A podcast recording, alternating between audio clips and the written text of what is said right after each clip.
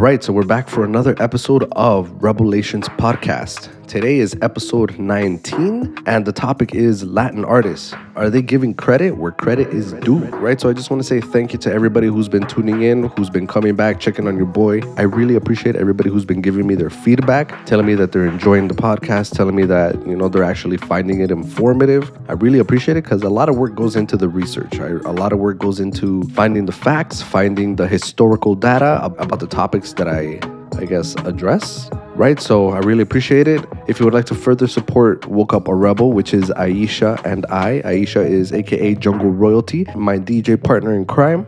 You can support us by going to wokeuparebel.com and you can check out what we have going on over there. We have our shop with some exclusive merch. That's where you will find the Woke Up a Rebel newsletter. You will find all the links to the podcast.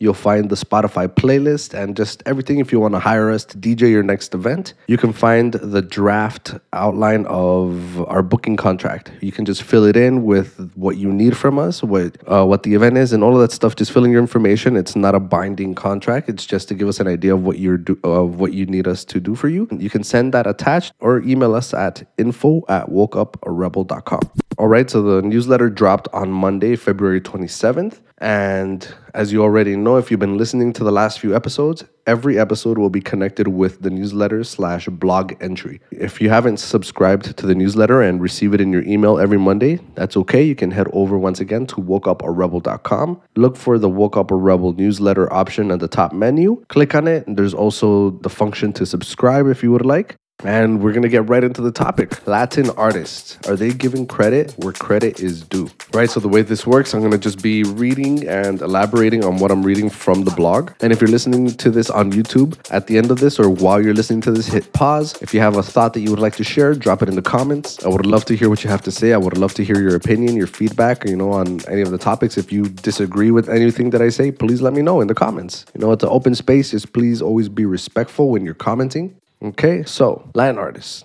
Are they giving credit where credit is due? Now, the reason why this topic was very important for me to write is because the conversation has been ongoing with a lot of Jamaican artists. The conversation has been ongoing with a lot of African American artists, saying that Latinos have hijacked their music, have hijacked their style. And I can understand why they would feel that way. I'm not denying that there is maybe some truth in what they're saying, but at the same time, I have to, and I'm not, and I'm trying to come as unbiased as I possibly can because I want to be able to see it from the perspective of the people who are claiming this, but I also want to be able to give the perspective of, you know, a person who's a part of the Latin American community and I for one can tell you that with my with my upbringing, I was mainly exposed to hip hop most of my life. I didn't really know Latin music like reggaeton and stuff until I hit maybe grade 8, grade 9. There was a time where I was literally just consumed with with hip hop. Watching BET 106 & Park, MuchMusic for Rap City, same with BET's Rap City The Basement, like I was consumed by hip hop right? So now there's an issue that a lot of people are having because of the fact that, you know, Latin hip hop, Latin trap, reggaeton has blown up globally and some people feel like they're not being compensated. If you check out episode number 17, it's Should Anyone Be Able to Own a Drum Pattern? This kind of touches more on that subject where two legendary dancehall producers are basically suing, well, the estate of one and the remaining living member of the Stevie and Clevie uh, producing production duo from Jamaica. They're basically suing all of reggaeton. So if you'd like to check that out, please head over to that right after you check this episode. Uh, it'll be linked in the description box if you're listening on YouTube. Right, so let's get to it. Many people think that when a genre becomes popular over the world, those styles are being appropriated without giving proper credit to the communities and countries that originated it. Some people think that the creators of the music don't have opportunities as a result of their art, while others make money off of it. With the global rise of Amapiano music, would the world feel this way if Latinos started making music in this realm? And if you're unfamiliar with Amapiano, Amapiano is a South African style of music that's been blowing up. Okay, like it's been happening in South Africa for a while, but now the world is starting to really notice that this genre is coming up. It's loosely, I can say this, it's a mixture of deep house with like Afrobeat and techno like it's it's an interesting style like very and i believe there's like also South African style of music that is also incorporated in it, right? So some individuals in North America and the Caribbean believe that Latinos have benefited from genres like hip hop, trap, dance music, Afrobeats, and dancehall without showing any gratitude to the groups who created them. Or should I say, very little credit? I guess. Will people react the same way if Latinos participate in the booming South African Amapiano genre? Amapiano, which is Zulu, meaning the pianos, is a subgenre of house music that first appeared in South Africa in 2012. The South African genre really stands out with its bouncy bass lines and percussion. The log drum, pianos, and saxophones are common sounds in this genre. A few weeks ago, I prepared my newsletter with the main goal of learning more about this musical phenomenon through study. This time, I'm not discussing the history behind it or arguing about who was the first to do it. I've been constantly wondering about the genre of music. Who will be the first Latin urban musician to collaborate on a song with a South African superstar and where the sound originated? I pose this query because there have already been significant crossover songs made by reggaeton artists who either independently produced Afrobeat songs like X by Nicky Jam and J Balvin, Dream Girl remix by Ir Sais, I think that's how you say his name, and Rauw Alejandro, and Como Un Bebe by Bad Bunny, J Balvin, and Mr. Eazi, or worked with major Nigerian Afrobeats heavyweights since Latin performers have become so prevalent in Afrobeats music, I must admit that I'm becoming a little tired of them doing it. And honestly, like I, I'm, I don't know if I'm the only one, but it's just like Latinos have been doing so much Afrobeat over the last few years that I, I am, I'm over it. You know, like I really feel like as a Latino, that was a very opportunistic thing to do to cross over and it was inevitable, right? Like Afrobeats, it kind of goes along with the same rhythm as reggaeton, as dancehall, right? So I could understand that the crossover was inevitable, but I just feel like we weren't like Latinos weren't really noticing it until Drake came out with One Dance and other songs and it started to blow up in the American mainstream. Could this be a case for somebody to try to call Latin artists culture vultures? Perhaps. Some people do feel that way. Now, this is a query that is uncommon in the Latin music community. Have Latin urban musicians appropriated African and African American music for their own cultural purposes? I am aware that some Jamaicans believe that reggaeton has taken the world by storm, but they also believe that the singers who have benefited from this subgenre of dancehall have not given enough respect to the music's origins.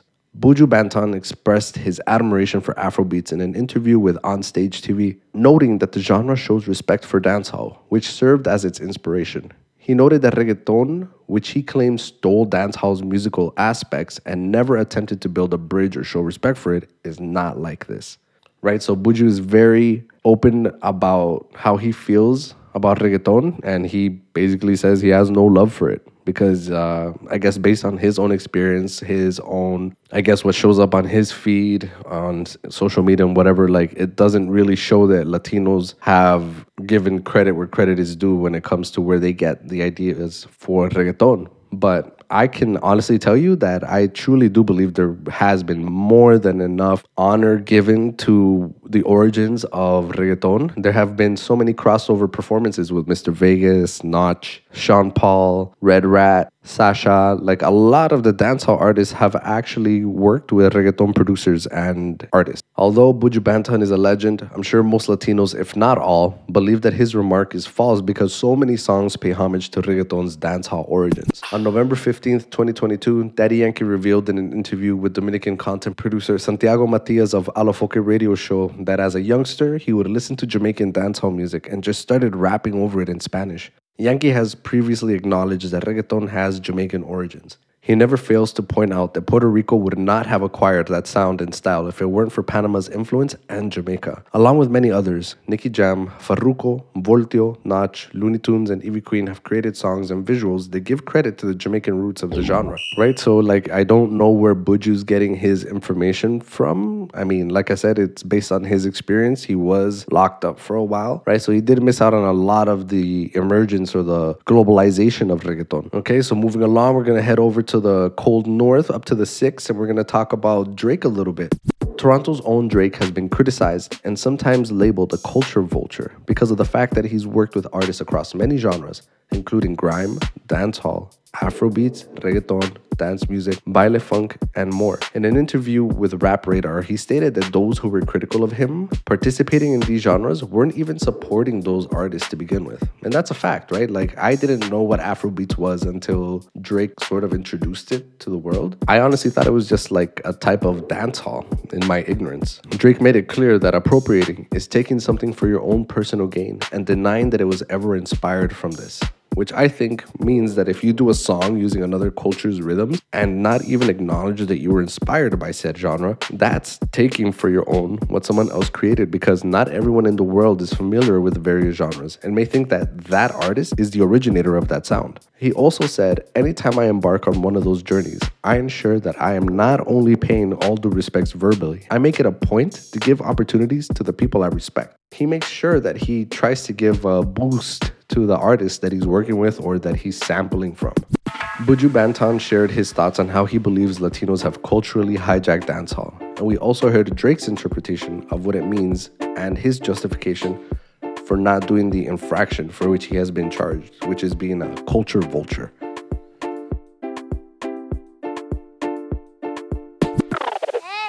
The next artist that I'm going to talk about is a reggaeton and Latin trap superstar that goes by the name Anuel AA, or for those of you who have no idea what I just said, his name is Anuel Double A, like double A batteries. So the reason why I brought him up is, you know, when it comes to cultural appropriation, Anuel was on DJ Akademiks podcast, and if you don't know who DJ Akademiks is, he's a hip hop person. He's a hip hop media person, you know, blogger who's who started off his career from documenting the war in Chiraq, aka you know the gang wars, I guess that was happening in uh, Chicago in the mid 2000s. And Akademiks grew in popularity from there, right? So he made it to a point now where he has an exclusive podcast deal with Spotify. So with that partnership, he's able to get more high profile guests, I guess, to have on his show, right? So Anuel was Anuel AA was interviewed by well known hip hop analyst and podcaster DJ Akademiks for his off the record show on Spotify. Anuel honors the musicians who gave him the inspiration to create music. He claimed that English speaking hip hop musicians had a big influence on him.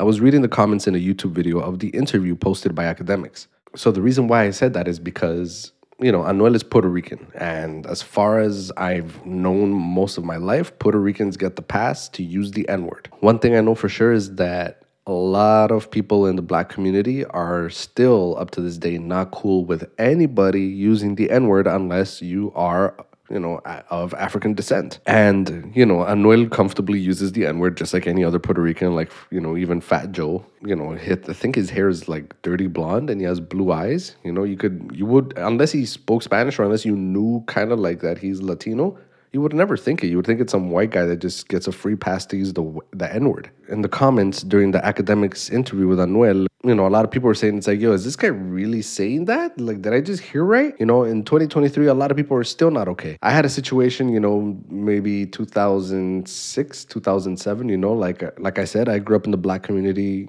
I, like I said, you know, like I grew up around hip hop. Like hip hop was life for me. It wasn't until high school that I started getting brainwashed that I only had to hang out with the Latinos. You know, I had to hang out with my own kind, like it was pr- like a prison yard or something.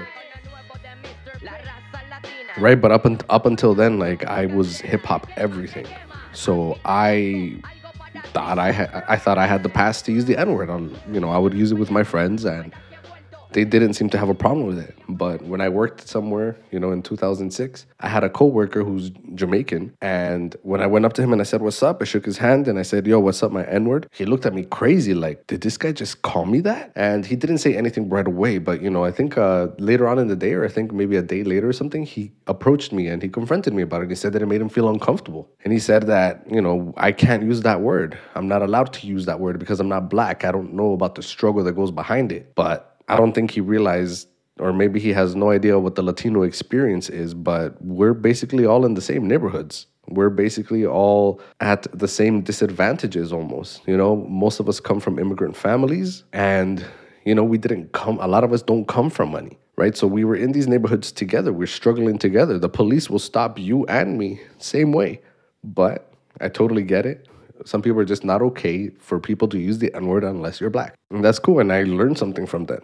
Right? And you know, as much as I have my own opinions about Anuel, mostly not very positive, but I can at least say that he went on record to say that most of his influences are English speaking American rappers. It's not even reggaeton artists. It's not even people from Puerto Rico. It's American hip hop artists were his main influence, right? So, you know, like we really need to focus on finding out our similarities, you know, not just in music, but also in culture, also in history, the way we've been treated by the same oppressive, colonized mindset that controls our society.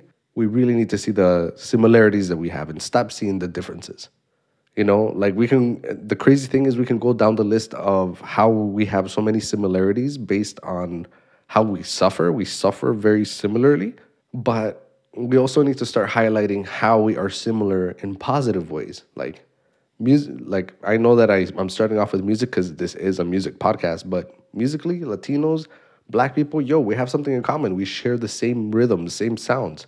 It's just in a different language. You know, there's nothing stopping black people, you know, like a Beyonce from doing a salsa song or a bachata song. There's nothing stopping NBA Youngboy from doing a reggaeton track.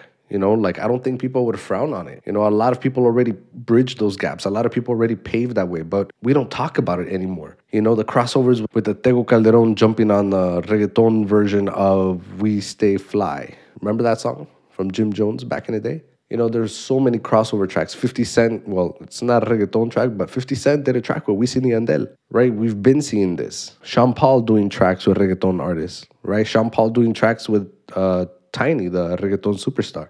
These crossovers are already happening. So if it's already happening in the world where, you know, they benefit off of it financially, why don't we as a society realize, hey, if we unite, we could probably make some money together, you know, like build wealth together. I guess, you know? Anyways, I went a little sidetrack on there. Some contend that Latinos played no part in the development of hip hop. Latinos have been involved in the genre since the beginning, according to artists like Fat Joe, who have discussed this on several platforms, including Vlad TV. DJ Charlie Chase, Errol Eduardo Bedward, aka Pumpkin, the, the Rock Steady crew, and many others played crucial roles in the development of hip hop, especially in light of the fact that it all took place in the South Bronx, New York, an area with a sizable Latino population. And here are, you know, a couple of stats.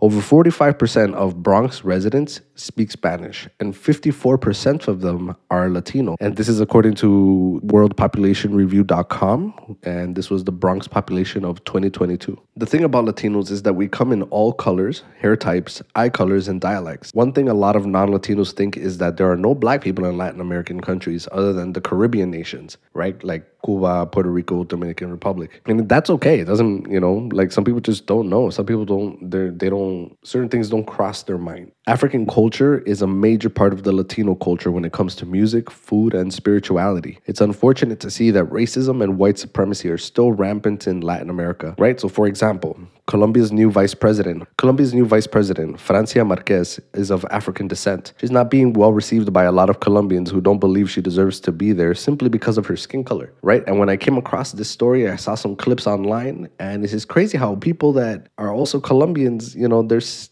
I just imagine white supremacists down south USA saying the same things this lady was saying in the video that I saw right? Where she's talking so horribly about the vice president of Colombia, right? And I, and I felt ashamed. I'm like, wow, like, doesn't she realize that if both of you were in the United States and standing side, side by side, police would view you the same? This also brought me to the story about actor Jose Tenoch Huerta Mejia. And if you don't know who he is, he's actually the person who played the character in the series Narcos Mexico that discovered the method of creating sin semilla, seedless marijuana. Right, so that's where I first was introduced to him, and now and recently he was casted as Namor in Black Panther: Wakanda Forever. So the reason why I wanted to talk about him is because surprisingly, well, to some of us it's not surprising, but surprisingly, it actually made it to mainstream news where it came out that you know he was getting a lot of backlash from Latinos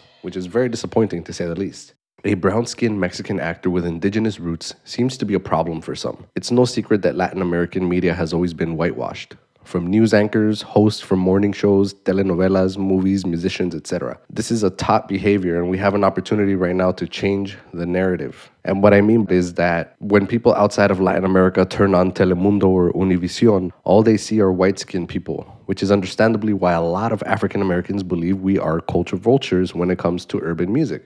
Majority of the reggaeton and Latin trap artists don't look like American English speaking rappers who are predominantly African American. We only have a few artists such as Don Omar, Tego Calderon, Sech, Goyo from ChocQuibTown, well, actually the whole of ChocQuibTown, Amara La Negra, and a few others who have been able to break through the stereotypes and become superstars. It's crazy and sad at the same time that it was Latinos right across, you know, Latin America that were hating on the fact that Jose Tenoch Huerta Mejia was casted as Namor in the movie. And it's crazy how people were saying that it should have been William Levy. And if you don't know who William Levy is, he's like a very well known Cuban actor. And, you know, he's blonde, white skin, and for some reason people thought that you know he would look more appealing on screen than the character who actually ended up playing Namor, which is somebody that in all honesty looks more like me and I felt very proud to see that. I have never really seen somebody that looks like me portrayed as a hero, portrayed as a savior, I guess, for his people in a movie, right? It's always like I'm my people are always portrayed as the Mexican gangsters, bald head, you know, white t-shirt, khakis, chucks, or Cortez shoes, and that's it, you know. And no offense to Noel Guglielmi is his name, Noel from like all he's basically Hector in like every movie, right? The bald head gangster guy. He was in a few movies. He was in uh, Fast and Furious. He was in Training Day and he's always that character, you know. And there's hey, that's his hustle. I'm not hating on it, but it's just like we're more than just that stereotype, right? And it was really good to see this man basically as, for lack of a better term, a lowercase g god, you know, amongst his people. And I was just very shocked that people were very bothered by that. But hey, go rot in your bitterness, right? And I, I think it was really cool, really cool representation, you know, that you know, I guess and more indigenous looking Latinos can get a shot and succeed as well on the big screen. Right. So after considering everything, you know, that we just discussed, that you heard me talk about, I am very confident that we're going to once more bring worlds together and bring game changing collaborations between African American, African, and Latin urban icons. And I say this in regards to the South African genre of Amapiano. And honestly, mark my words, it's only a matter of time until Latinos start creating music in the Amapiano genre. It's inevitable. It's such an amazing genre, right? One thing that must be made obvious is that South Africans are the sounds creators, and every song that uses that sound must give them due honor. And what I mean by that, pay them the royalties, pay them what they deserve, pay them pay them what is theirs. I think it's only a matter of time before we hear a song in the Amapiano genre with Spanish lyrics that will become viral. Some people might be happy about it, some people might not. There's already people in the in the Amapiano circles that are saying that, you know, once Amapiano really globalizes, they're afraid that it's going to get watered down, it's going to turn into pop, and credit is not going to be given, you know, to the originators of the sound. But people like us that are listening, we're going to make sure that we always give credit where credit is due, right? When it comes to if we're borrowing sounds from other cultures to create quote unquote Latin music right? So thank you so much for joining me once again for Revelations podcast. If you would like to subscribe to the newsletter slash blog, please do so. You can head over to wokeuparebel.com. Check in the menu for Woke Up a Rebel newsletter. You'll see in the drop down menu the icon to subscribe. Just click that button, subscribe. I promise you that your information is not shared, your email is not shared. You're not gonna get weird emails from anybody else stating, you know, do you wanna buy something? Okay, we're not, we, I don't even know how to go about doing that, to be honest. Okay, if you would like like to follow us on Instagram, look up Woke Up a Rebel, same on Twitter. And if you want to follow, and if you could please subscribe on YouTube, look for at Woke Up a Rebel TV in the search. I, I don't know why you have to put at in front of it. I don't know if that's something that I did, but for now, at Woke Up a Rebel TV on YouTube. Please subscribe, drop some comments if you want to share your thoughts. It's a safe space, but please be respectful when you are sharing your thoughts right? So stay blessed, God bless, and we will meet back here for the next podcast. It's going to drop very soon, next week. Okay? Stay blessed. Peace out.